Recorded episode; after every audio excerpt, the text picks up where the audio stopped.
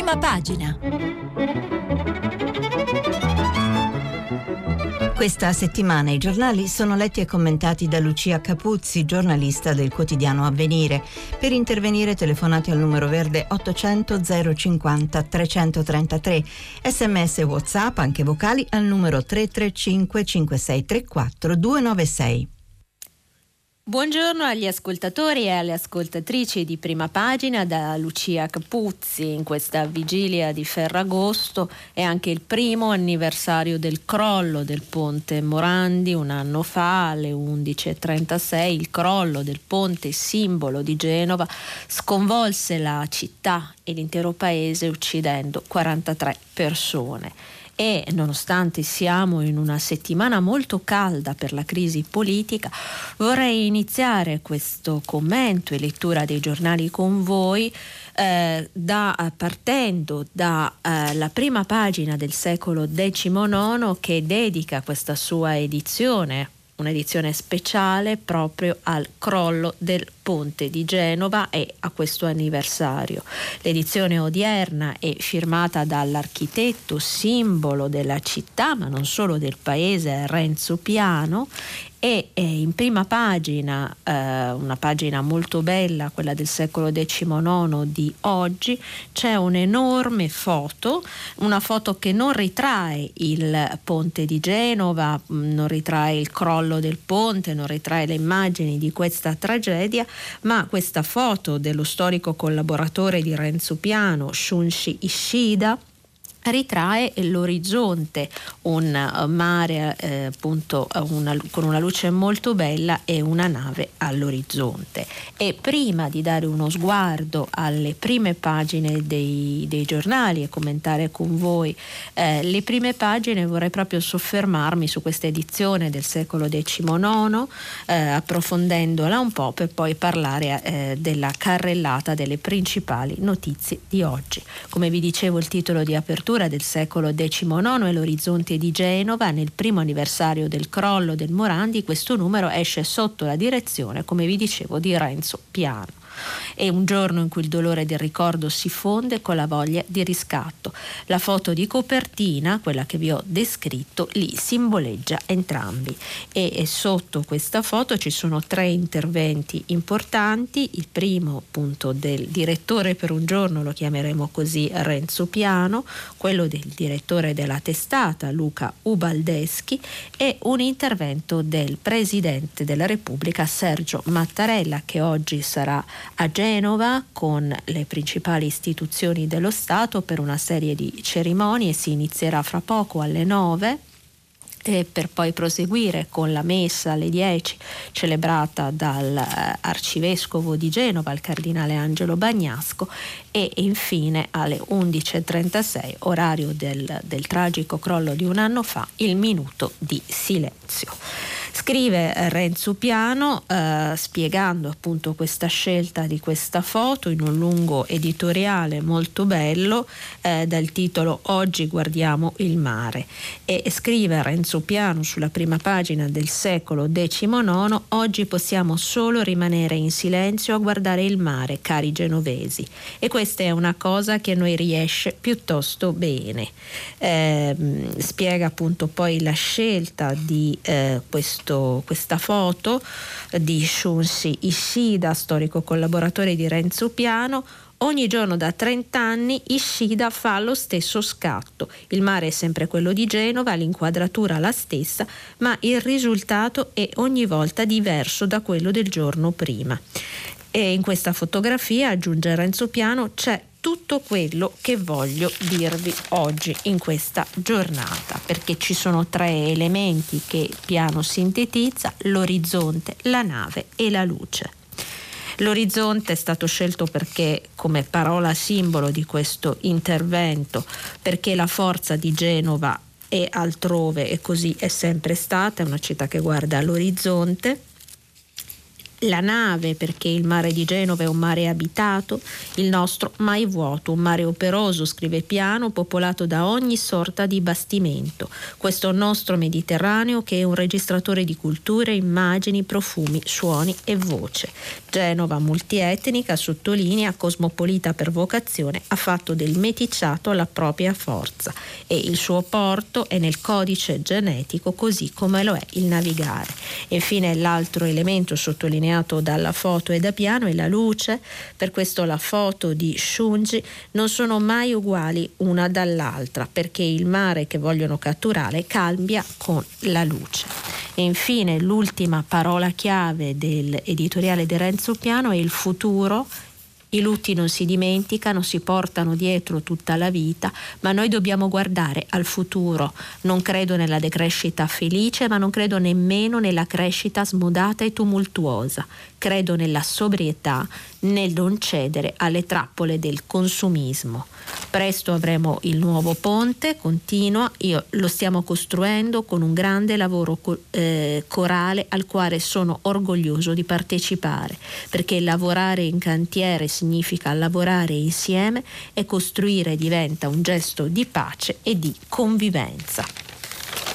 Sempre nella prima vi dicevo c'è un intervento del direttore della testata Luca Ubaldeschi che eh, anche lui appunto si esprime sulla vicenda del, del ponte e dice, scrive questo giorno è così carico di memoria e significato che abbiamo ritenuto doveroso accompagnarlo con un'edizione davvero particolare del secolo, il racconto dell'attualità che da 365 giorni con un impegno importante della redazione seguiamo in ogni dettaglio, si abbina al desiderio di fermarsi a pensare con uno sguardo più ampio e un respiro più profondo e eh, appunto eh, sottolinea eh, questa scelta di abbinare al ricordo delle vittime, c'è eh, appunto nelle pagine interne del giornale e ci sono appunto le foto una sintesi delle storie di tutte le 43 vittime di, di questa tragedia.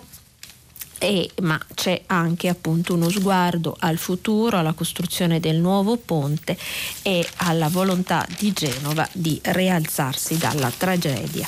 Infine, tra i molti contributi, ho scelto per voi quello del eh, Presidente della Repubblica, Sergio Mattarella, che scrive ci separa da quel tragico avvenimento un anno che non è trascorso in vano. Un progetto di nuovo ponte lineare, solido e bellissimo è pronto e già sono stati avviati i lavori per la sua costruzione. Il nuovo ponte sarà in grado di ricucire, anzi per, us- per usare un termine caro a piano, di rammentare la ferita inferta dal crollo, riconnettendo una città spezzata non solo materialmente in due. Rammentare non significa cancellare, il nuovo ponte ricorderà per sempre quelle vittime innocenti sepolte dalle macerie di una tragedia causata dall'uomo che si poteva e doveva evitare. Nulla può estinguere il dolore di chi ha perso un familiare o un amico a causa dell'incuria, dell'omesso controllo, della colpevole superficialità, della brama di profitto. Nel loro nome dobbiamo pretendere che la giustizia vada fino in fondo, prosegue il Presidente della Repubblica, senza remore, svelando responsabilità e sanzionando colpevoli. Nel loro nome dobbiamo lavorare per mettere a nudo fragilità, pecche e rischi del nostro sistema infrastrutturale e per modernizzare il meccanismo dei controlli rendendolo sempre più efficace, perché tragedie come quella del ponte Morandi non debbano ripetersi mai più. Anche a Genova, conclude il Presidente, così come in ogni parte del territorio colpito da calamità o da incidenti, si gioca il prestigio della Repubblica e la sua capacità di essere realmente una comunità nazionale. Parole belle in questo tempo lacerato dalla crisi.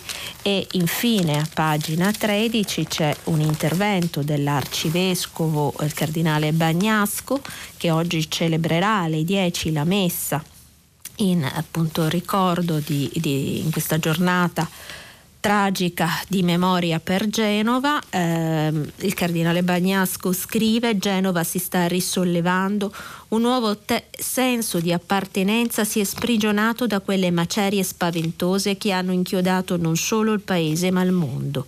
Una sotterranea forza è apparsa, una volontà di stare uniti, di guardarci con occhi nuovi. Si potrebbe dire ci siamo riscoperti gli uni gli altri, quartieri della città, vicini di casa, i volti sconosciuti conosciuti sono apparsi noti, quasi familiari.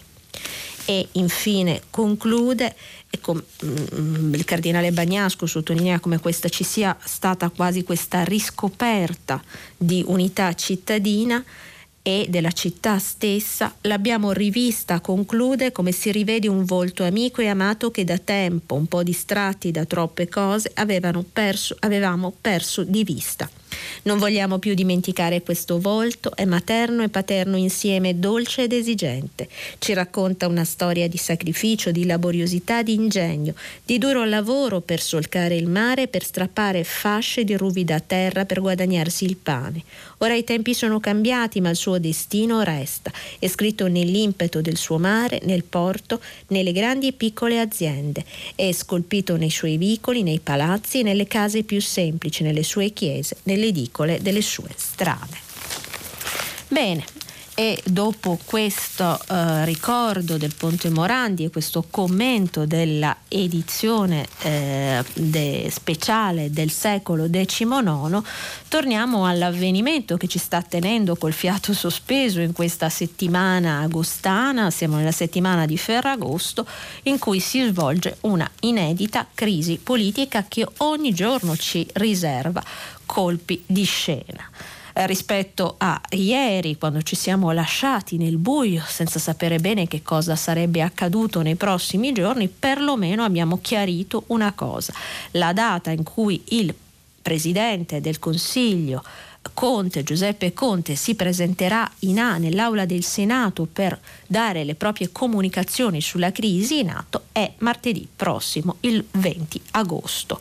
Eh, così ha votato il Senato ieri durante una seduta caratterizzata da forti scontri, però alla fine si è arrivati a, a questa, perlomeno a, a, a, questa decisione. 20 agosto e questa votazione in aula ha visto un'inedita alleanza per la prima volta tra M5S, tra i 5 Stelle e il PD.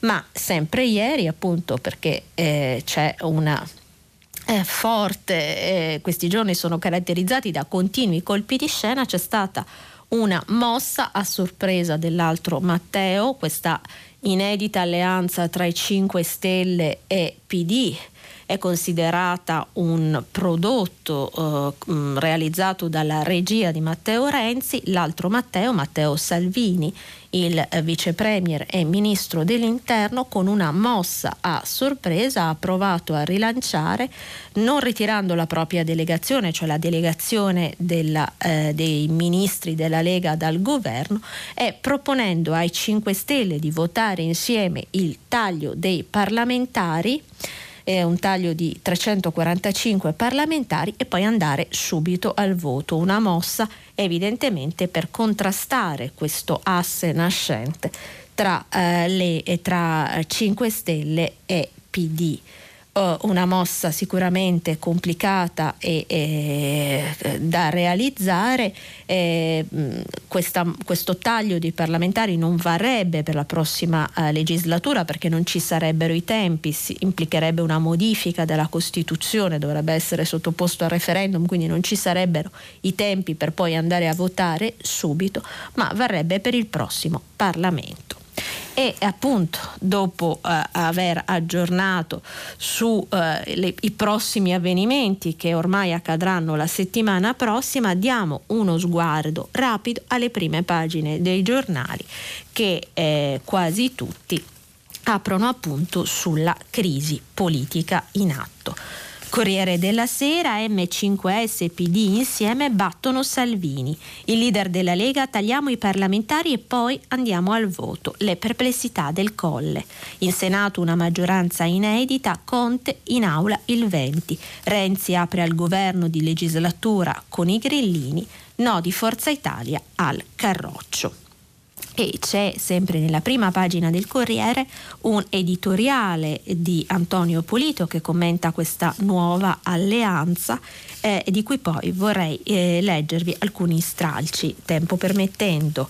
E eh, la, la fotocronaca invece del Corriere è dedicata a... Ehm, Nadia Toffa, morta ieri, una conoscenza per il pubblico italiano, un volto noto, appunto come storica eh, giornalista inviata delle Iene che aveva scelto di raccontare la propria battaglia contro il cancro pubblicamente sia sui social sia in un libro. E eh, purtroppo Nadia Toffa è morta eh, ieri a 40 anni. È un, vo- un personaggio molto noto anche agli ascoltatori di Radio 3 tutta la città ne parla ne ha più volte eh, parlato e raccontato. E anche ieri noi noi stessi, la notizia è arrivata proprio mentre io ero qua al microfono, eh, una nostra ascoltatrice ha voluto regalarci un ricordo di Nadia Toffa e per questo la ringrazio.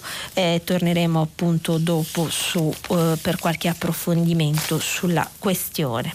Veniamo alla stampa, anche qua un'apertura di tipo politico, la crisi sta eh, concentrando le attenzioni di tutti noi giornalisti, anche ieri eh, a tutta la città eh, ne parla, si è parlato appunto di questa crisi politica agostana tra modelli antichi e strategie inedite. Eh, vediamo la prima pagina della stampa, Salvini, taglio dei deputati e voto, ma non basta a evitare la sconfitta. Mattarella sorpreso dalla mossa del vice premier, le nuove Camere sarebbero delegittimate. Crisi Conte al Senato il 20 e alla Camera il 21. Respinta la mozione della Lega sostenuta dal centrodestra. E sempre sulla prima pagina della stampa, tra molti approfondimenti dedicati appunto a... Um, alla crisi politica c'è eh, un totonomi per un eventuale futuro premier eh, realizzato, scritto da, da, Fabio Martini e, e eh, viene richiamato un'analisi di Marcello Sorgi sulla sfida, appunto quella che abbiamo definito la sfida dei due Matteo, Matteo Renzi e Matteo Salvini.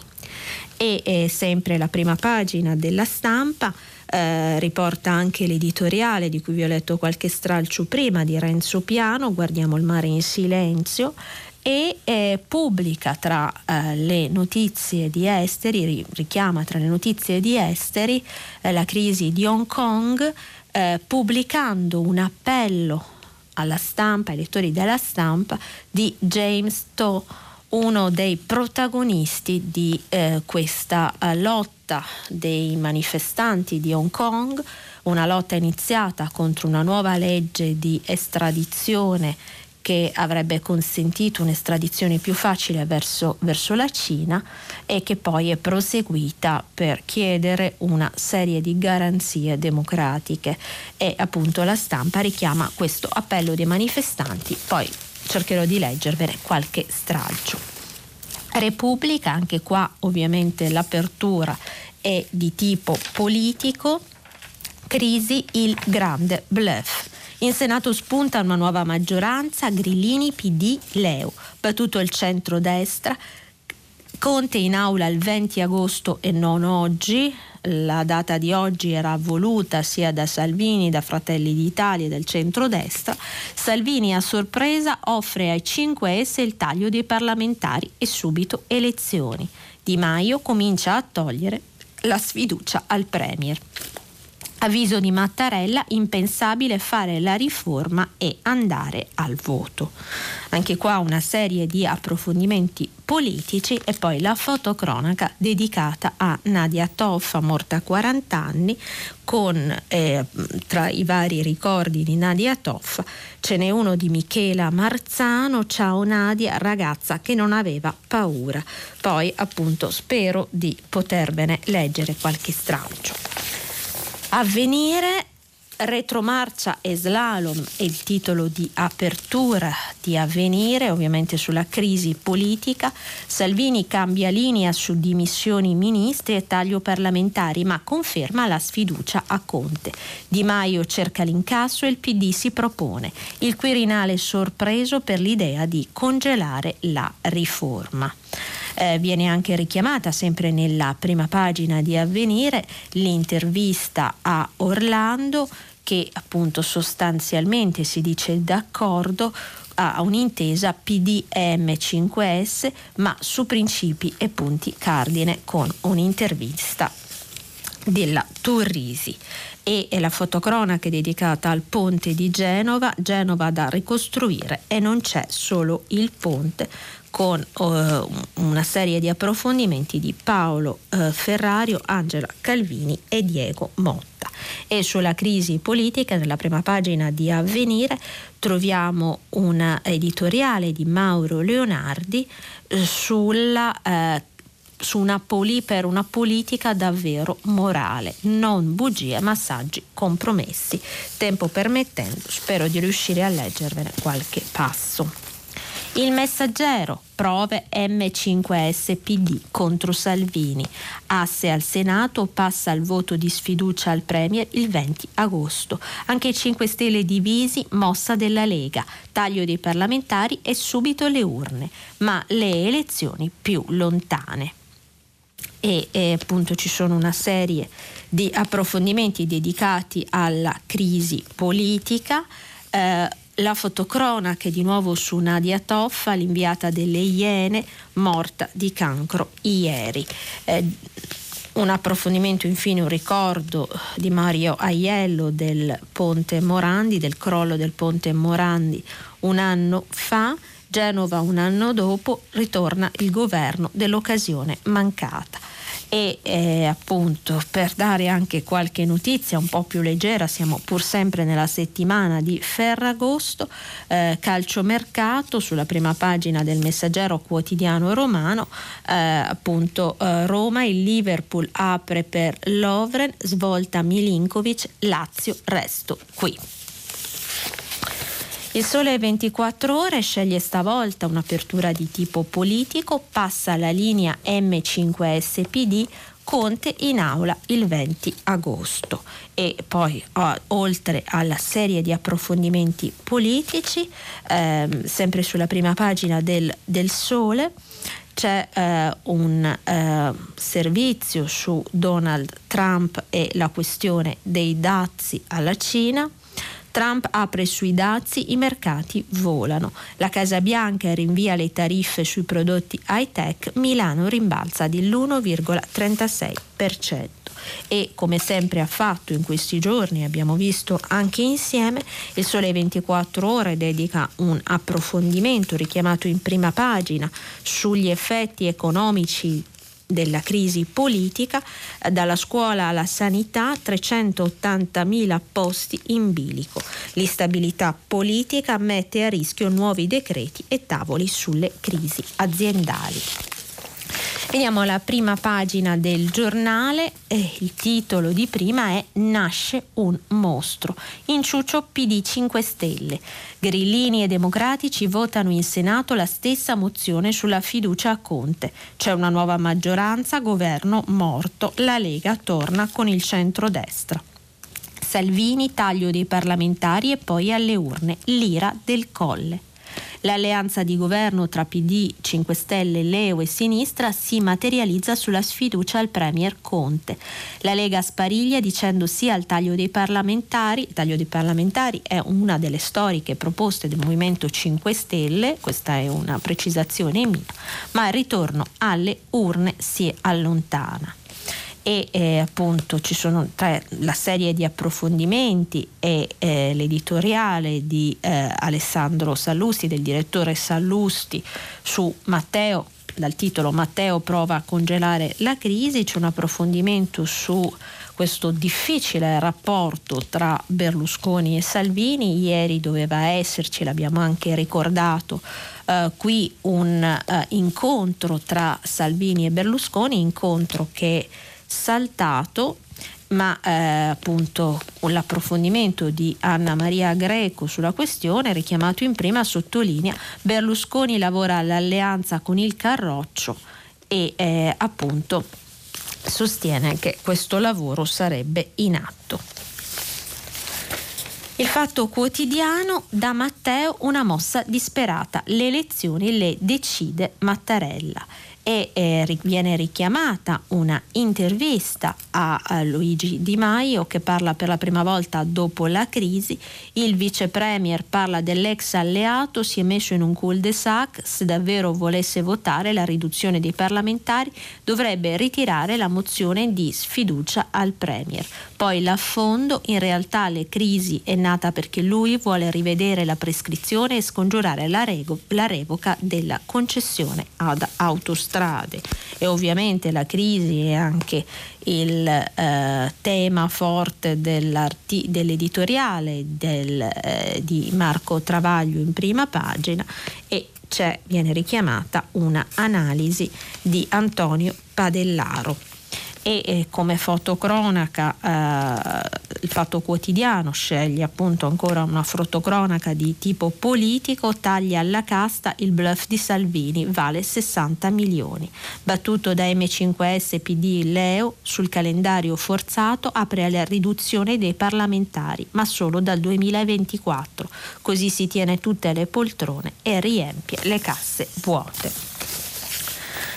Veniamo al foglio le democrazie europee non devono incagliarsi nel populismo e la politica dell'intestino, un libro spiega come intervista con l'autrice appunto il populismo e la questione anche centrale della prima pagina del foglio. L'antitrucismo, scrive eh, sulla prima pagina del foglio, è un affare anche tra Renzi e Berlusconi.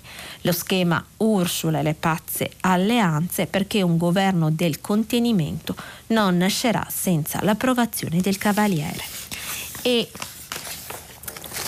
vediamo in ultimo la prima pagina del manifesto eh, apertura ovviamente politica, Salvini spara a salve.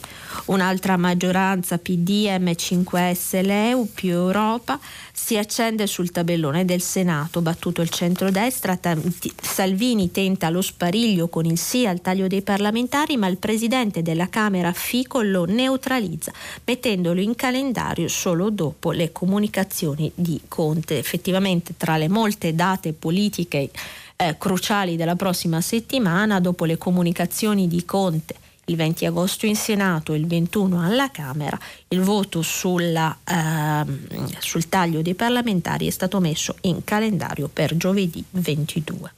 E prosegue la prima pagina del manifesto, Renzi risorge, accordo possibile. L'appello dell'ex premier alle forze politiche accogliendo le richieste di Zingaretti e eh, appunto eh, il manifesto richiama anche una serie di approfondimenti esteri dal Marocco, la guida per migranti che sognano la fuga, la crisi in Yemen eh, dove secondo Alberto Negri affonda la Nato araba e appunto ancora la questione dei migranti, dei oltre 500 migranti ancora in mare che non riescono a trovare un porto e uh, un paese disposto a accoglierli e a farli sbarcare. Ricordo anche che oggi è uscita eh, sono usciti come settimanali Famiglia Cristiana che in prima pagina ha, eh, richiama la lunga intervista a Javier Zanetti, eh, storico volto del calcio argentino, camp- e Zanetti dice campione è chi si rialza dalle cadute. Poi ovviamente viene richiamata la eh, eh, crisi politica e con una serie di approfondimenti, tra cui un'analisi del gesuita Francesco Occhetta, storica firma eh, della eh, civiltà cattolica, ma anche grande esperto di politica, e un'inchiesta esclusiva alle nuove sfide dei cattolici, la democrazia è a rischio. E sempre tra i settimanali oggi esce anche Panorama, eh, che in prima pagina eh, riporta, richiama l'inchiesta sulle povertà in Italia. Citt- il titolo è evocativo Le città degli accattoni. Assillanti spesso molesti, a volte violenti, mendicanti veri e falsi si moltiplicano a Milano e a Roma come in provincia. Bene, eh, abbiamo ancora dei minuti, fortunatamente possiamo leggere qualche approfondimento dei tratto appunto dai eh, quotidiani di oggi. Volevo iniziare con l'editoriale dell'analista, storica firma del Corriere della Sera, Antonio Polito, che commenta questa nuova alleanza tra eh, Renzi e ehm, tra il PD e i 5 Stelle, il cui regista sarebbe Matteo Renzi. Matteo Renzi che in passato era stato sempre protagonista di una decisa chiusura a, a ogni eh, spiraglio verso i 5 Stelle. Scrive Antonio Polito, è la crisi più pazza del mondo. Si va al Senato convinti di assistere a una delle ore più gravi della Repubblica e se ne esce con la sensazione che effettivamente la situazione politica è grave, ma non è seria. E prosegue Polito, nel frattempo il leader della Lega non si dimette né fa dimettere i suoi ministri, unico metodo sicuro per invocare la crisi di governo che pure tanto dichiara di volere.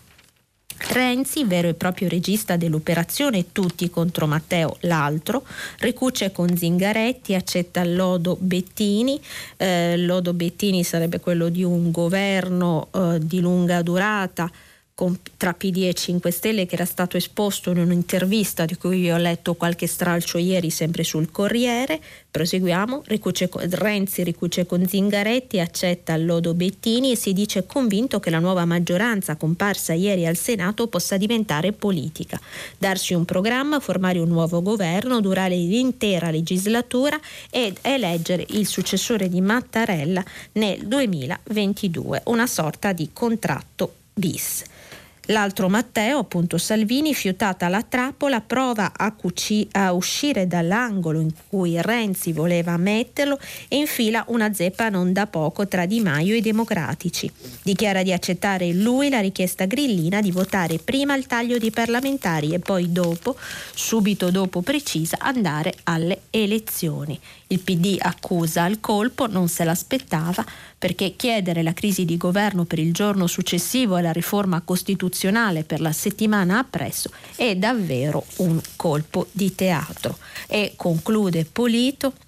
Il 22 agosto il voto definitivo sul taglio dei parlamentari e ora nessuno sa più cosa succederà.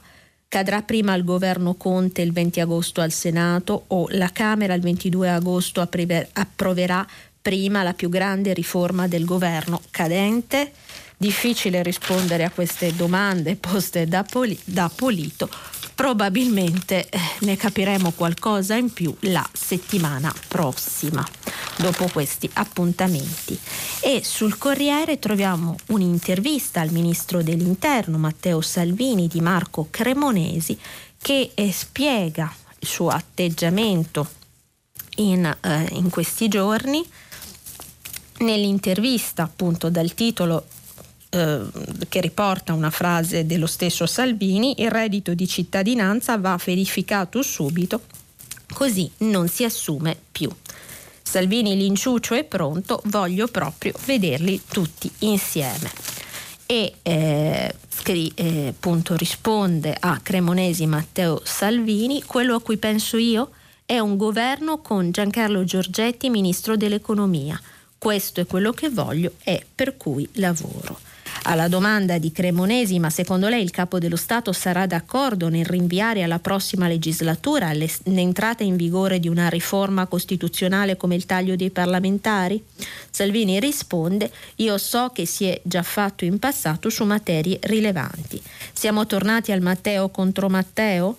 E risponde Salvini, ho ascoltato il monologo arrogante e imbarazzante di Matteo Renzi in, su- in, Senato che suonava così. Abbiamo in tasca un accordo con i 5 Stelle. Siccome mi sono venuti, venuti i brividi a immaginare una manovra Renzi, Boschi, Fico e Toninelli, mi sono detto facciamoli uscire allo scoperto, offrendo ai 5 Stelle quello che chiedevano, la discussione sul taglio dei parlamentari, ma ora non va bene. E eh, torna sulla questione del reddito di cittadinanza, dei dubbi erano stati espressi da Matteo Salvini già sc- negli scorsi giorni durante, un, nel corso di un'intervista al giornale dove dice verifichiamo il reddito di cittadinanza, ci arrivano centinaia di segnalazioni, molte delle quali a me personalmente da parte di imprenditori che quest'anno non riescono ad assumere i lavoratori che avevano l'anno scorso e sul rapporto controverso con Forza Italia Uh, Salvini dice non mi sono messo a parlare di listini e listoni con Forza Italia, nessuno vuole inglobare nessuno, era emersa ieri la questione di un simbolo unico per il centrodestra eh, che avrebbe visto una sorta di egemonia salviniana e eh, aggiunge Salvini, noi dialoghiamo con tutti quelli che la pensano come noi. E eh, torniamo a un'altra notizia che ha molto colpito l'opinione pubblica italiana, che è quella della morte di Nadia Toffa, morte appunto della storica inviata delle Iene che aveva deciso di vivere pubblicamente la propria malattia, la propria lotta contro il cancro. Uh, c'è un commento di eh, Aldo Cazzullo, Il male vissuto senza vergogna, dove appunto scrive non, Nadia Toffa non ha mai pensato alla malattia come una vergogna da nascondere, l'ha vissuta insieme con gli altri cercando, come ha detto, di sentirsi meno sola. E ora sarebbe bello che gli altri, non tutti ovviamente, ma, tu, ma quelli che non l'hanno capita, che non le hanno creduto, che non l'hanno presa sul serio, che le hanno negato l'amore che lei chiedeva, che hanno contraccambiato la sua, la sua generosità di se stessa con l'odio, ecco, sarebbe bello che le chiedessero scusa. E nella prima pagina del Corriere Massimo Gramellini dedica il suo caffè, la sua rubrica quotidiana all'effetto T, cioè l'effetto toffa e racconta Gramellini. Lucia, lettrice toscana del Corriere, ha scritto una mail per aggiornarmi sullo stato del suo cancro al seno. Ai tempi dei miei genitori una comunicazione del genere sarebbe stata impensabile, certi argomenti erano tabù, si negava la verità a se stessi, figuriamoci agli estranei. La parola tumore suonava già all'orecchio come una condanna, tu muori. Ma l'esempio è contagioso, prosegue Gramellini, e Lucia riconosce che il, cola- il, coraggio di parlare della propria malattia glielo ha trasmesso Nadia Toffa, il primo personaggio cu- pubblico capace di andare in tv e persino sui social, il luogo dove reclamizziamo l'immagine migliore di noi stessi per illuminare le proprie ombre. Non tutti possono avere la sua forza, ma se oggi sono molto più numerosi coloro che ce l'hanno, lo si deve in qualche misura anche a lei. E eh, veniamo a qualche approfondimento dalla stampa. Vi dicevo prima che sulla prima pagina Fabio Martini eh, viene richiamato questo approfondimento di Fabio Martini su un toto premier per un dopo Conte e i nomi che Fabio Martini fa nel suo articolo sono quello di Raffaele Cantone, magistrato, eh, è stato presidente fino al 23 luglio di quest'anno dell'autorità nazionale anticorruzione, l'altro volto è quello del giurista e giudice emerito della Corte Costituzionale Sabino Cassese e anche vengono fatti due nomi che eh, colgono i lettori abbastanza di sorpresa, quello di Walter Veltroni, l'ex sindaco di Roma e primo segretario del PD, e di Enrico Letta che rientrerebbe in eh, scena eh, dopo appunto la sua premiership eh, fino al 2014. E, ehm, sempre sulla stampa c'è un'analisi di ehm, Marcello Sorgi, primo set all'ex Premier, in cui commenta ovviamente la crisi politica che viviamo in queste giornate calde di agosto, calde per il clima ma anche calde politicamente, e scrive Sorgi, la caratteristica inedita di questa crisi di Ferragosto è diventata la riscoperta del parlamentarismo delle aule del Senato e della Camera da parte di chi come Renzi Salvini vi è appena stato eletto e prima si vantava di starne fuori e del proporzionale, di quel sistema cioè che era stato abbattuto dai referendum del 91 e 93 in nome della lotta alla partitocrazia che aveva retto la Prima Repubblica e ceduto sotto i colpi di Tangentopoli. Ora starebbe nascendo, secondo Sorge, una nuova Repubblica e dovrebbe rianimare la legislatura morente. Il problema però sottolinea eh, Sorgi è che per fare una partitocrazia ci vogliono i partiti che nell'attuale Repubblica non esistono più. Le forze in campo sono prive di quei normali strumenti di decisione che erano il dibattito interno, il confronto negli organi dirigenti, i congressi, le decisioni con la valutazione delle conseguenze in un tempo medio. Anzi, il dato eh, principale, la cifra di questa crisi sarebbe proprio la frammentazione e conclude Sorgi giorno e notte tutti parlano con tutto, spesso in modo inconcludente, ognuno fa e disfa la propria tela di Penelope incurante del resto, senza accorgersi del dramma in cui l'Italia è precipitata. E vi dicevo prima, per passare alle notizie estere, che la stampa riporta questo appello di uno dei leader dei manifestanti di Hong Kong, ehm, James To, deputato eletto del Consiglio legislativo di Hong Kong, che appunto è, è, impegnato in queste proteste e la stampa pubblica questo appello dei manifestanti che chiedono il ritiro sulla, eh, della legge sull'estradizione che consentirebbe ai cittadini dell'ex colonia britannica un'estradizione più facile verso la Cina, la revoca delle accuse di ribellione formate e formulate contro i manifestanti, istituzione di un'inchiesta indipendente per indagare sulle brutalità commesse dalle forze dell'ordine, libertà per i dimostranti arrestati e interruzione delle procedure giudiziarie contro di loro, elezione diretta e democratica del capo dell'esecutivo. Passiamo alla Repubblica. Eh, ci sono, eh, c'è un approfondimento sulla Repubblica, sul risvolto economico della crisi, un'inchiesta di Marco Patucchi che appunto analizza la crisi non dal punto di vista del palazzo ma dal punto di vista delle conseguenze economiche. La crisi politica cancella gli operai, oltre 240.000 rischiano il posto. Da Ilva a Whirlpool, da Beckert a Embraco, il caos del governo lascia irrisolte centinaia di emergenze industriali. Appello unitario di CGL, CISL e WILD. E, e il Re David della Fiat lavoratori dimenticati come i migranti in mare.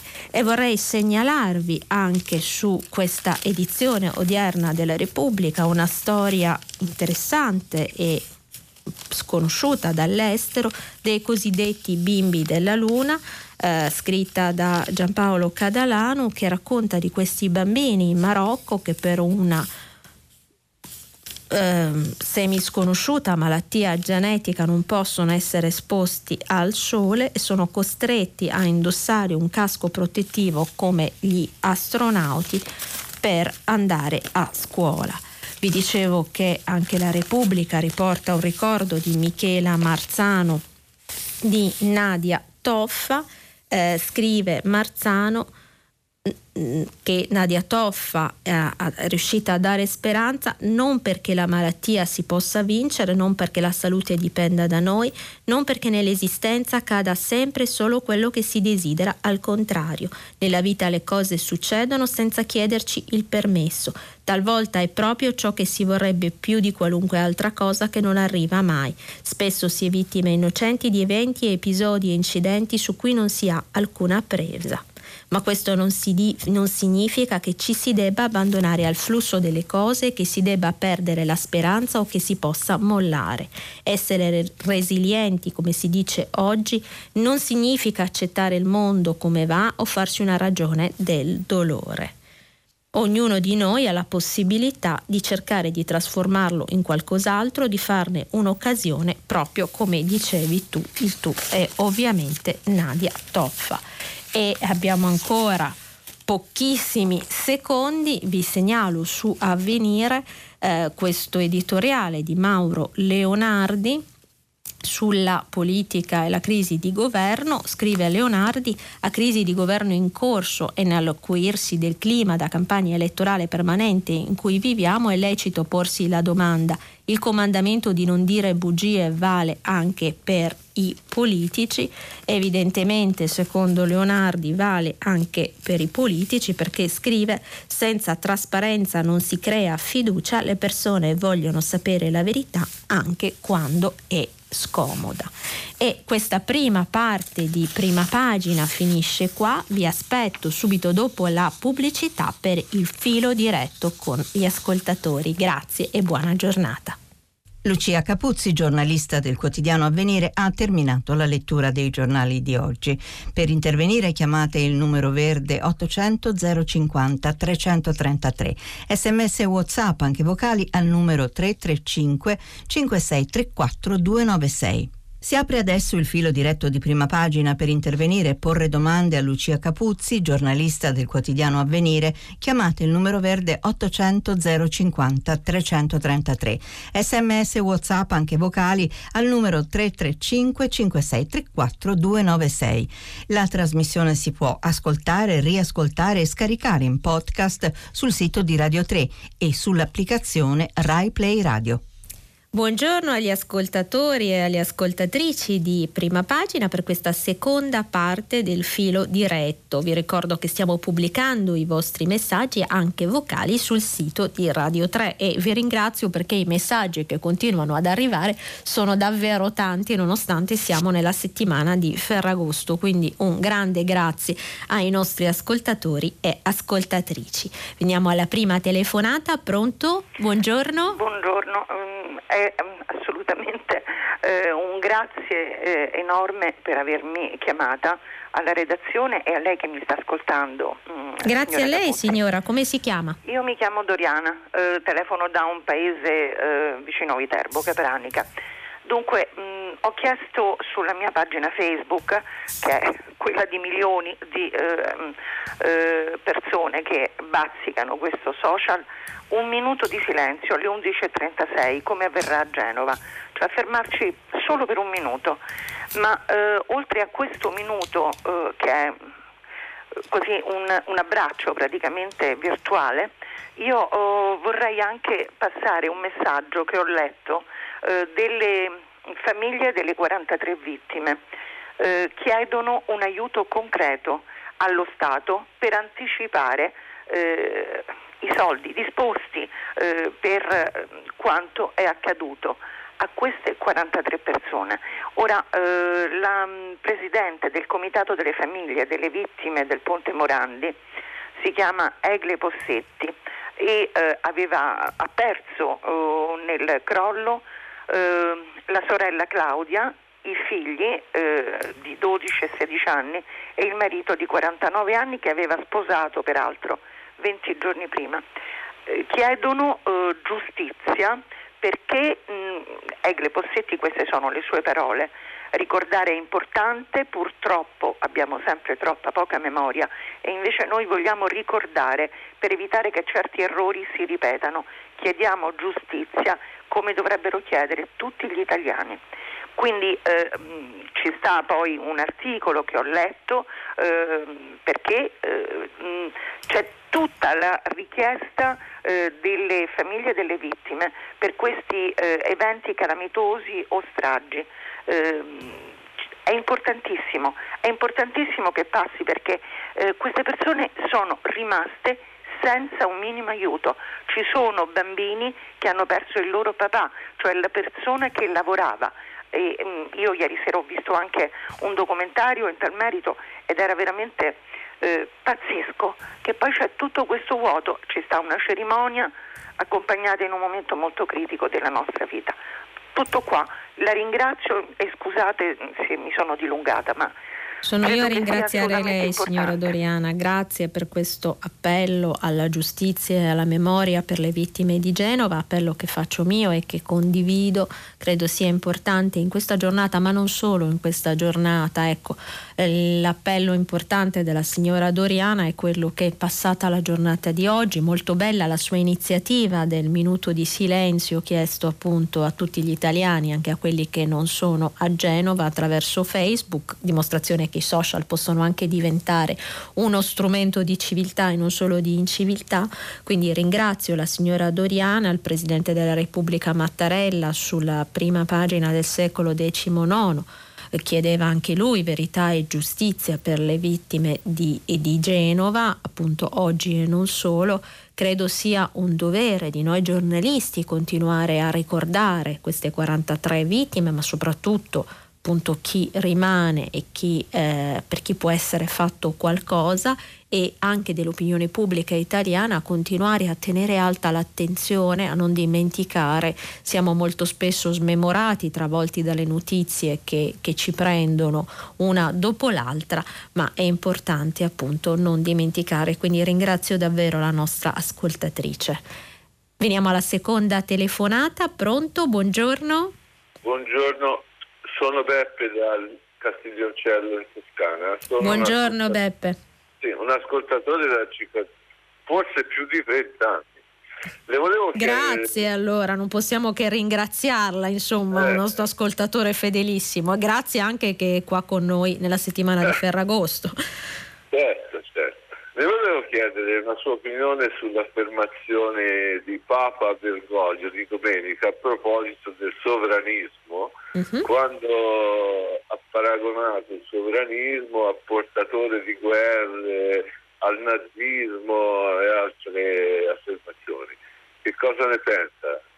La ringrazio l'ascolto. Grazie a lei, signor Beppe. Lei mi chiede una cosa, una, un'opinione, un pensiero, un commento sulla frase di Papa Francesco eh, pubblicata in un'intervista di Domenico Agasso della settimana scorsa sulla stampa in cui appunto Papa Francesco parlava del sovranismo che è una sua preoccupazione costante.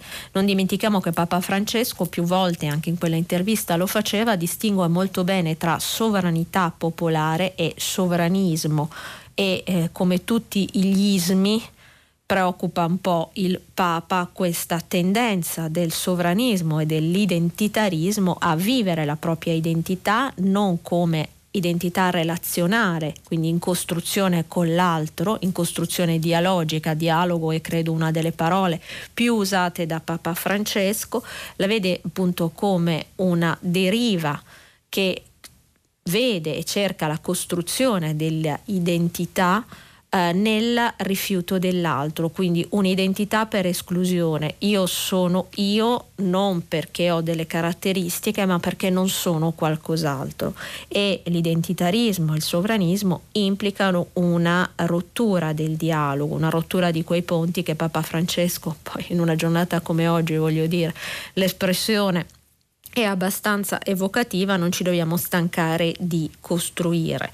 Eh, Papa Francesco ha più volte sottolineato che questa chiusura, la rottura dei ponti di dialogo porta alle guerre. Ecco perché invita continuamente appunto questa immagine del ponte contro il muro, il muro che non è solo un muro fisico legale per tenere fuori i migranti, ma molto spesso questi muri vengono costruiti anche all'interno delle stesse comunità nazionali, muri invisibili molto spesso che tengono eh, tanti cittadini in una condizione di eh, non cittadinanza, non assicurano i diritti minimi di cittadinanza alle persone e appunto la necessità di creare legami.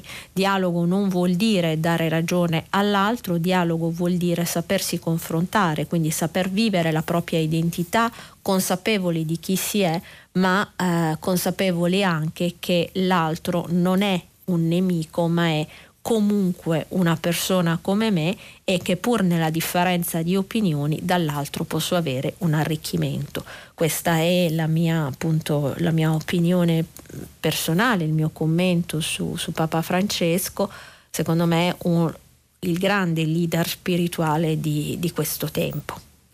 E eh, stanno continuando ad arrivare numerosissimi sms, davvero siete un pubblico veramente bello e fedele, molti appunto Luciano eh, ricorda eh, Nadia Toffa ma anche le altre persone sconosciute. Luisa Di Lodi ci scrive la malattia, qualunque malattia, non deve essere considerata una vergogna come se ce le andassimo a cercare. Le malattie vengono e basta e eh, invece Liliana da Napoli commenta la crisi politica, Salvini preda e vittima dei suoi fidati consiglieri, la, ca- la cara Buongiorno, così prodica di consigli, non è riuscita ad illuminarlo. E ancora appunto Ezio da Cori definisce danza macabra quella dei partiti di governo e scrive la danza macabra è un tema iconografico tardo medievale, ma ora rappresenta la ballata fra il Movimento 5 Stelle e la Lega. La falce che deve tagliare i parlamentari è impugnata ora dall'uno, ora dall'altro, ma non taglia. Siamo al paradosso in cui si rappresenta una danza fra uomini e scheletri per spiazzare l'avversario sulla pelle e le tasche di noi cittadini. Veniamo alla prossima telefonata. Pronto? Pronto, dottoressa, buongiorno, sono Sergio da Catania. Buongiorno signor Sergio.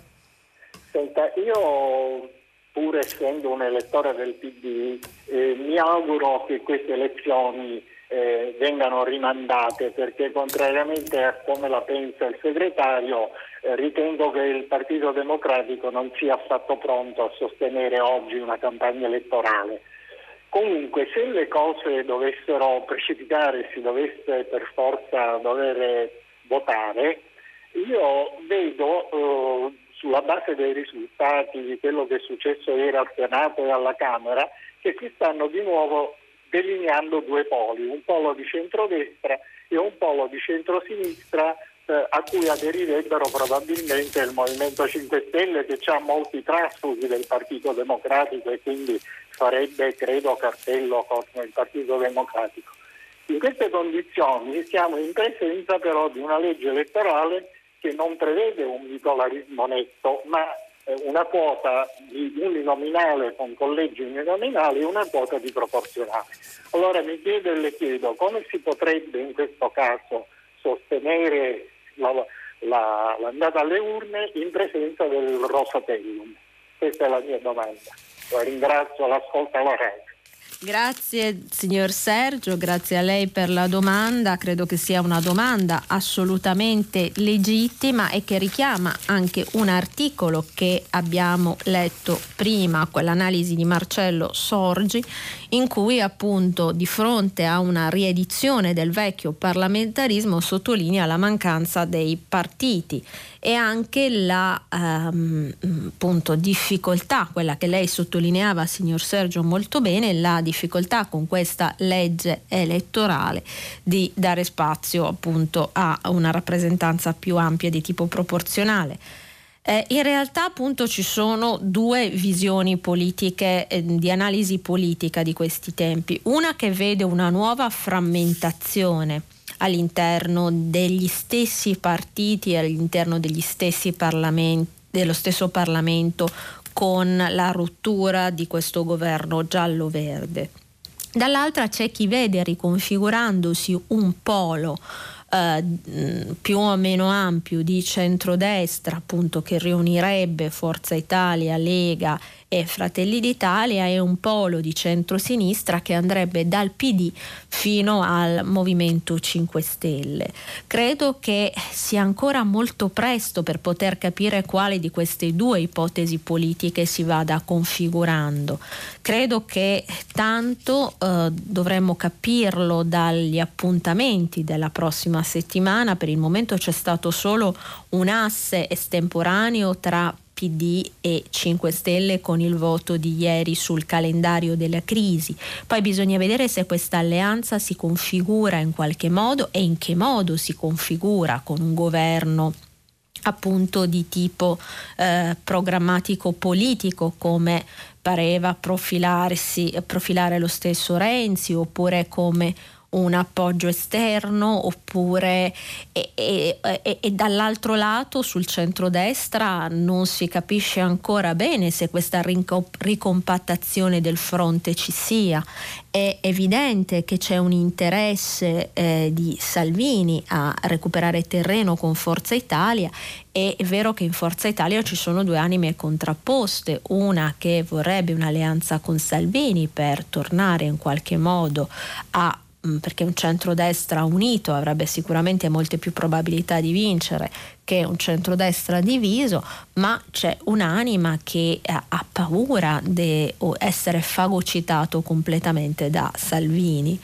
Quindi io credo che molte risposte, mi dispiace non poter essere più utile al signor Sergio, ma credo che molte risposte le dovremo verificare con questi tre voti a raffica della prossima settimana, 20 in Senato, appunto quando si presenterà Conte per dare le comunicazioni sulla crisi, il 21 alla Camera dove Conte ritornerà per le stesse comunicazioni e poi il 22 questo voto sul taglio dei parlamentari. Che cosa farà il Movimento 5 Stelle? Questo è davvero un'incognita, si fiderà della Lega e, eh, o, o, andrà avanti in questo dialogo che poi dovrà prendere forma in qualche modo con il PD vedremo la, la, prossima settimana a meno di colpi di scena ancora in queste perché nonostante sia Ferragosto ogni giorno il, la, il dibattito politico ci sta rivelando nuovi colpi di scena.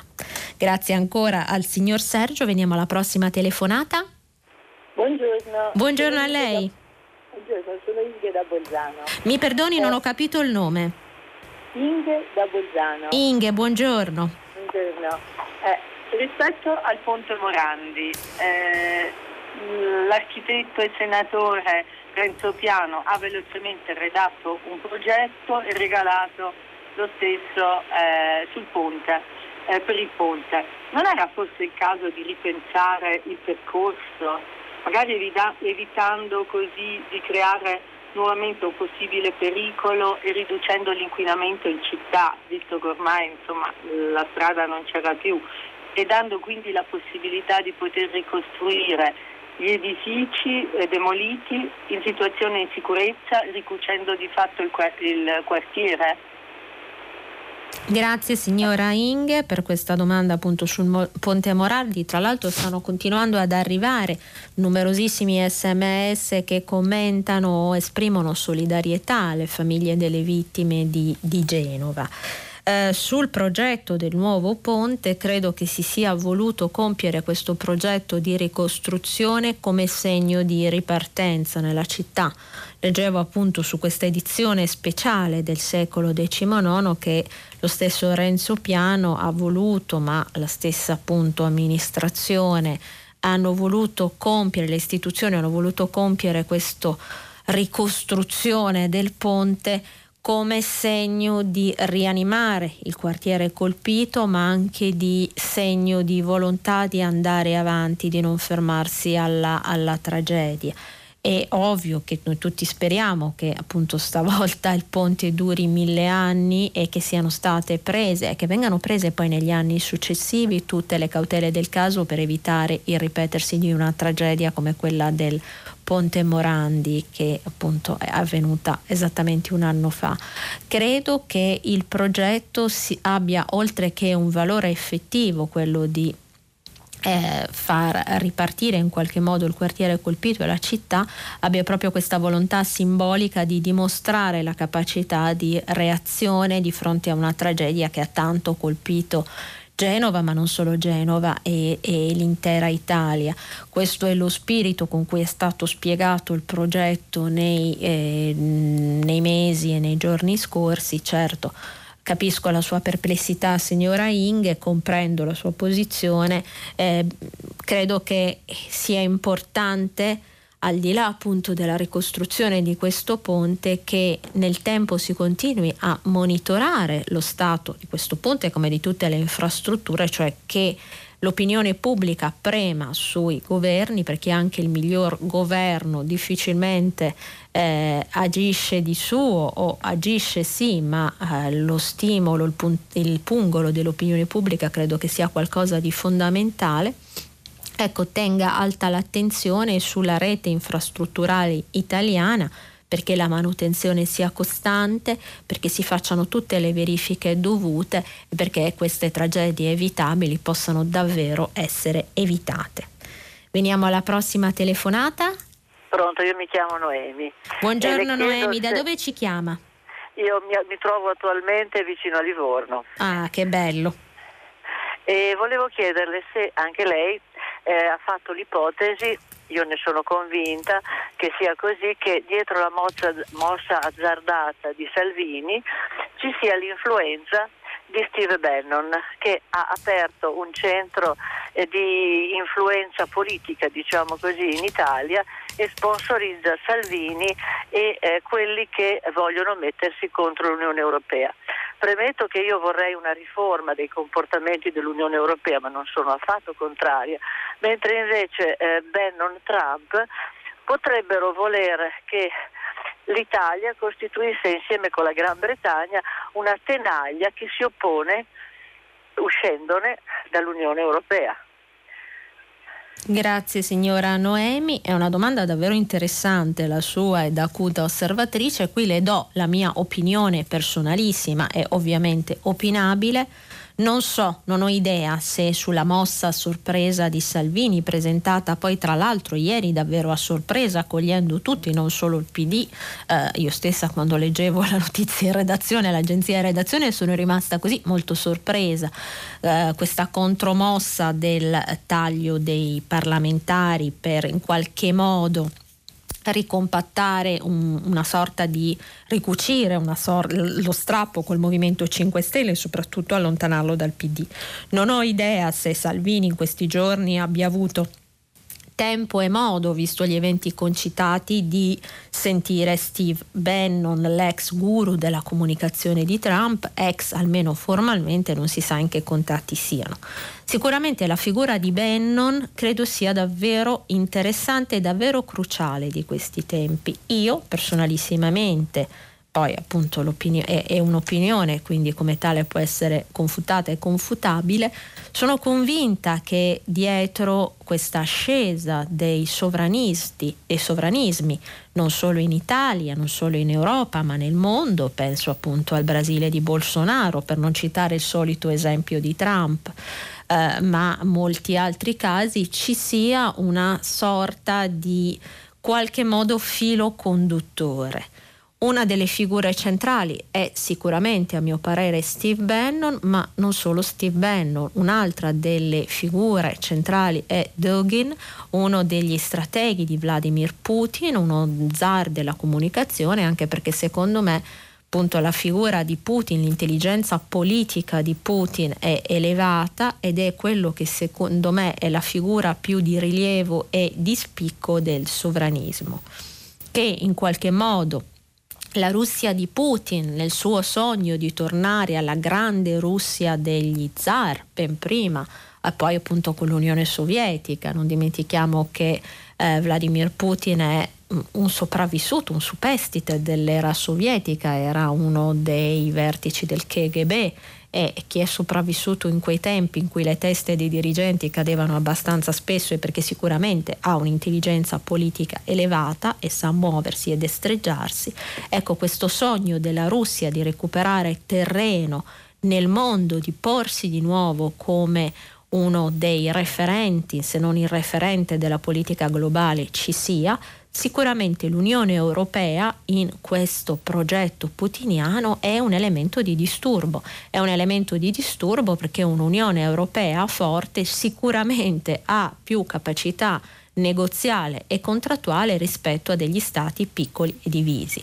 Anche io, come la signora Noemi, vorrei delle riforme ampie in Europa, vorrei che fosse sempre più un'Europa dei popoli e non un'Europa dei mercati, però anche io sono convinta che il progetto dell'Unione Europea abbia rappresentato e rappresenti un grande sogno di pace dal dopoguerra. Non dimentichiamo che eh, all'inizio del Novecento, appunto poco prima della creazione dell'Unione Europea, e l'Europa era stata dilaniata da ben due guerre mondiali, cioè quegli stessi europei che hanno fondato l'Unione poco prima si erano combattuti a morte. Ecco, credo quindi, quindi sono assolutamente favorevole all'idea di un'Unione Europea, eh, il sogno dei padri fondatori, credo che questo progetto vada approfondito e vada soprattutto trasmesso alle giovani generazioni.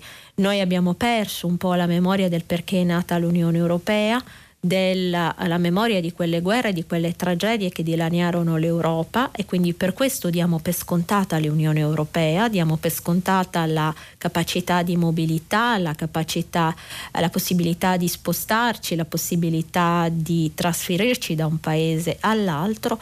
Eh, credo che eh, appunto questo dare per scontato sia il pericolo no? di assuefarci e di non considerare che l'Unione Europea è un cantiere in costruzione di cui sono state poste le pietre e le fondamenta, ma che se poi queste fondamenta non vanno avanti e la costruzione non procede, il progetto arena. Stiamo vedendo del resto con tutte eh, le complicazioni della Brexit quanto eh, l'uscire dall'Unione Europea si riveli eh, complicato, si riveli controverso e spesso si trasformi in un boomerang eh, per gli stessi cittadini. Proprio eh, oggi è l'anniversario dell'inizio dei riots, cioè del conflitto in, Irla- in Irlanda del Nord. Sono 50 anni esatti dall'inizio del conflitto. Ebbene, quel conflitto, il più lungo della storia europea recente, dal secondo dopoguerra, che era terminato con un difficilissimo accordo del 98, ora rischia di essere messo in pericolo dalla Brexit perché c'è la questione del confine nordirlandese, questo confine che ora è aperto in base all'accordo potrebbe essere chiuso e la pressione rischierebbe di far riesplodere nuove tensioni nell'area. Quindi ringrazio la, la signora Noemi, spero appunto uh, di uh, aver risposto alla sua domanda. Veniamo alla prossima telefonata.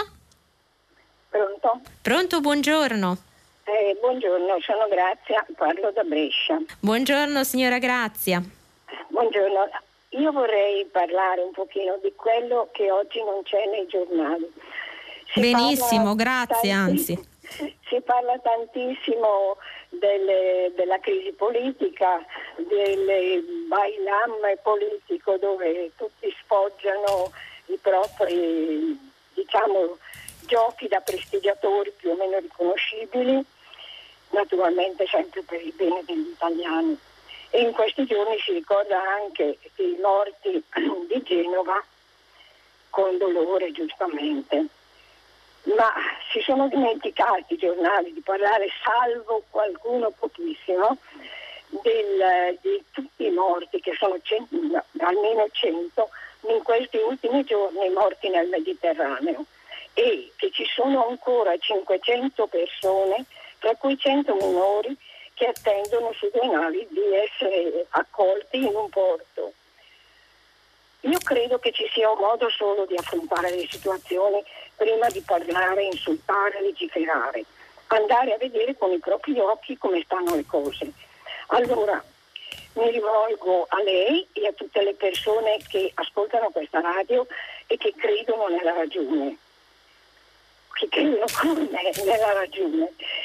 Non sarebbe bene chiedere al ministro, al ministro Salvini di eh, provare a sospendere per due, tre ore tutte le sue, diciamo, eh, la sua propaganda e anche le sue difese, i suoi giochi politici come quelli degli altri del resto.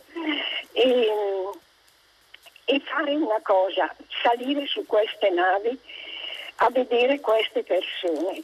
E vederle negli occhi, parlare con loro, ascoltare le loro storie, vedere come sono state trattate, violentate, picchiate, rendersi quindi conto di questa situazione. Voglio dire, possiamo chiedere que- al ministro Salvini di salire su quelle navi. A me sembra la cosa più logica che si debba fare prima di prendere delle decisioni, prima di parlare. Per cui chiedo proprio a lei, se non è il caso, e a tutti gli ascoltatori di Radio 3, chiediamo a Salvini salga su quelle navi si dimostri di avere coraggio e faccia questo gesto. Penso che poi, riflettendoci, forse riesce a prendere delle decisioni diverse.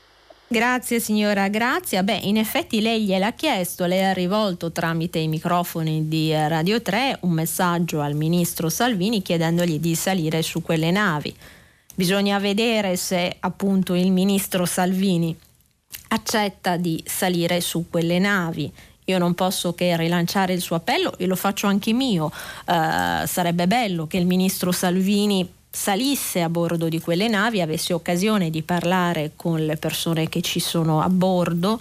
Eh, 500 sono, come ha ricordato giustissimamente la signora Grazia, sono ancora in alto mare in attesa alla ricerca disperata di un porto. Io oggi non ho selezionato articoli sulla tragedia di queste 500 persone alla deriva, in realtà ce ne sono sulla stampa italiana, non l'ho fatto per il semplice motivo che ne avevo letto alcuni stralci ieri, ma appunto sia la stampa con un articolo di Fabio Albanese, eh, sia appunto Repubblica aveva fatto un lungo reportage ieri sulla Open Art, eh, sulla um, Ocean Viking, appunto la cosiddetta nave dei 100 ragazzini, perché ci sono oltre 100 minori non accompagnati, più piccoli hanno eh, appunto pochi anni, la maggior parte ha tra i 13 e i 15 anni che sono ancora a bordo sulla Ocean Viking, la nave di SOS Mediterranee e di Medici Senza Frontiere anche Avvenire fa un lungo racconto con un articolo di Paolo Lambruschi su queste persone, 500 persone in alto mare e anche sul manifesto c'è un'intervista a Riccardo Gatti, il presidente di Open Arms fatto da Lani a pagina 7 del manifesto dove appunto si racconta l'odissea di questi profughi e Riccardo Gatti dice all'Europa di vergognarsi. Io ringrazio personalmente la, la signora Grazia per avermi dato l'occasione appunto di tornare su questa questione che è davvero una questione che inquieta, specie in questi giorni di vacanza, quando il mare è una delle destinazioni, no?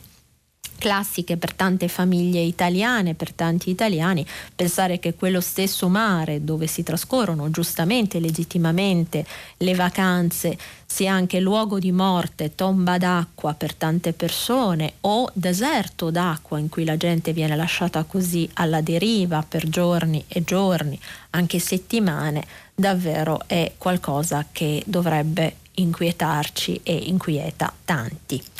Veniamo alla prossima telefonata. Pronto? Buongiorno.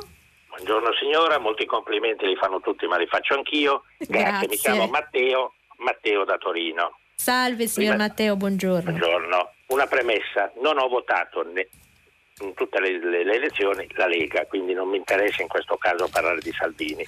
Però in tutti i paesi civili e democratici la Spagna ultima, ma comunque tante altre, eccetera, si va a votare quando non si va d'accordo. Allora io mi chiedo se si deve fare una guarda così tutti insieme appassionatamente solo per battere il barbaro, che è una merita cretinata secondo me, torniamo al Prode Prodi che aveva battuto Berlusconi ed era una medaglia che si appunta ancora oggi sul petto, da Mastella a Bertinotti con l'esito che noi tutti conosciamo. È andato avanti due anni, il morto che cammina, detto da Bertinotti con molta eleganza, Mastella che è quello che è, eccetera, eccetera, alla giustizia per di più. Allora, signori, ma andiamo a votare. Chi è che ha paura del voto? Casualmente, casualmente le proiezioni, eccetera, dicono che quello è il vincitore, certo ci terrà a vincere. Ma a questo punto andiamo a votare, il popolo è sovrano oppure no? Siamo in una democrazia, viva Dio, un inno al votare, tutto lì. Grazie. Perfetto, grazie signor Matteo. È una posizione quella di andare eh, subito al voto che non è solo quella appunto di Matteo Salvini, sicuramente Matteo Salvini insiste per votare subito, evidentemente per capitalizzare il consenso ottenuto alle europee, non è l'unico che eh, lo, eh, lo sostiene, però era anche una posizione espressa nei giorni scorsi, pareva almeno dal segretario del PD Zingaretti eh, che cosa succeda eh, effettivamente, se questa richiesta, se questa volontà possa essere accettata, bisogna, eh, compre- bisogna vedere che cosa, che cosa accadrà. Eh, il voto subito è sicuramente una delle opzioni sul piatto. Ehm, parebbe appunto poi il condizionale è sempre d'obbligo in queste ore e eh, appunto su eh, la, parrebbe che questo nuovo asse eh, tra PD e 5 Stelle potrebbe scongiurare il voto subito. La grande incognita è quella della manovra finanziaria della legge di bilancio che dovrebbe essere approvata a ottobre e prima della presentazione del nome italiano per commissario europeo. Il problema in questo caso è appunto con votazioni in atto la questione dell'approvazione della legge di bilancio e il rischio che non si, che, appunto, non si riesca a scongiurare l'aumento dell'IVA.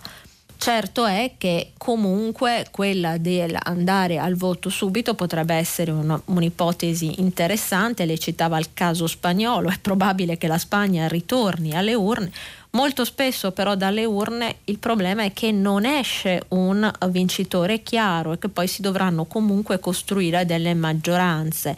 È, è difficile, almeno stando ai sondaggi, che appunto eh, un partito da solo riesca a ottenere una maggioranza schiacciante, poi c'è sempre il problema di costruire delle maggioranze. Comunque ringrazio il signor Matteo anche per appunto questa sua proposta del voto subito, vediamo che cosa cosa ne penseranno la prossima settimana i nostri parlamentari in aula. E qui davvero continuano a, a arrivare tantissimi messaggi che eh, appunto eh, dedicati, alcuni alla crisi politica, altri a Nadia Toffa, alla questione tragica del primo anniversario del ponte Morandi. Tra l'altro oh, mh, volevo ricordare che appunto eh, la rassegna riguarda i quotidiani italiani, però la crisi politica italiana sta interessando e molto i principali quotidiani stranieri, come abbiamo sentito prima da Roberto Zichitella in eh, Radio 3 Mondo. E adesso diamo spazio alla nostra ultima telefonata perché il tempo, ahimè, stringe. Pronto? Pronto? Pronto, buongiorno. Sì, buongiorno. Allora, eh, sarò rapidissimo in questa periferia politica è difficile forse... Come si chiama, una... per favore? Mi chiamo Piero e telefono da Torino. Salve signor Piero, buongiorno. Buongiorno. Dicevo che in questa periferia politica è difficile inserire un altro argomento, eh, ma a me sembra che la crisi attuale abbia come sfondo anche la crisi dell'Unione Europea, che in qualche modo non è mai nata, non ha mai superato lo stadio finanziario e economico, quando invece deve essere un'unione politica. Per questo c'era bisogno di una Costituzione, se ne è parlato a lungo, ma poi il progetto costituzionale è stato affossato dieci anni fa circa eh, per l'opposizione della Francia e dell'Olanda, mi sembra. E invece è, è cruciale tornare a parlare della Costituzione europea perché solo Costituzione europea può dare un fondamento politico all'Europa e quindi risaldare i ranghi. Perfetto. Eh, eh, se posso dire, eh, le tante questioni certo. sono il ponte Morandi. Il ponte Morandi lo sapete che eh, se ci facevano le esercitazioni sul suo crollo, c'erano fiori di, studi ingegneristici che sapevano benissimo che sarebbe crollato e nessuno ne ha mai preso, con, in considerazione. Anche questo è uno scandalo, è uno scandalo. Grazie signor Piero e sicuramente l'Unione Europea ha un problema, questa difficoltà di fare il salto da un'unione economica così come era nata, però il sogno dei padri fondatori andava ben più in là, c'era l'idea appunto di un dialogo politico permanente e della possibilità che da quei primi contatti di tipo economici potesse nascere un soggetto politico europeo. Io credo che eh, l'Unione un'Unione Europea politica avrebbe un ruolo fondamentale anche nel panorama internazionale. Dicevo appunto prima che degli stati da soli difficilmente, degli stati europei da soli difficilmente contano qualcosa nella geopolitica internazionale tanto complessa del mondo multipolare. Eh, e, e quindi non posso che concordare sul fatto che l'Unione Europea dovrebbe in qualche modo fare un salto e procedere a costituirsi in qualche modo a creare una più forte interazione politica. Potrebbe almeno farlo in due questioni, cercando di avere una politica estera comune e precisa e cercando di contare, di prendere posizione nelle grandi crisi in atto dalla Libia al Venezuela, giusto per citare due esempi, ma gli, gli esempi potrebbero moltiplicarsi e eh, sulla questione delle migrazioni, questione che è evidente, lo diciamo sempre, però poi appunto eh, eh, sembra eh, Bruxelles sembra non volerci sentire, la questione delle migrazioni non può essere, non può continuare ad essere affrontata in ordine sparso, non può continuare ad essere affidata solo a, alla politica del momento, non può neanche gravare solo sugli stati dove eh, appunto per questioni geografiche vivono eh, la, l'arrivo del flusso, è evidente che la gestione della migrazione credo che sarebbe uno dei grandi banchi di prova per un'Unione Europea che voglia davvero contare. E per oggi ci fermiamo qui, a breve ci sarà il GR, poi la linea passa a Marzia Coronati per pagina 3 e dopo le novità musicali di primo movimento alle 10 come sempre tutta la città ne parla, approfondirà un tema posto da voi ascoltatori. No, potete riascoltarci sul sito di Radio 3 e eh, da Lucia Capuzzi un cordiale buongiorno della vigilia di Ferragosto. Eh, noi ci sentiamo domani sempre alle 7 e un quarto per la consueta rassegna stampa. Davvero un buongiorno, arrivederci.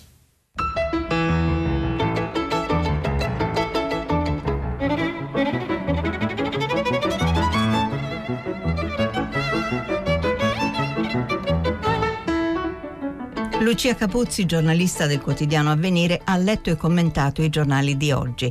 Prima pagina è un programma a cura di Cristiana Castellotti. In redazione Maria Chiara Beranec, Natascia Cerqueti, Manuel De Lucia, Michela Mancini, Marco Pompi. Posta elettronica prima pagina chiocciolarai.it. La trasmissione si può ascoltare, riascoltare e scaricare in podcast sul sito di Radio 3 e sull'applicazione Rai Play Radio.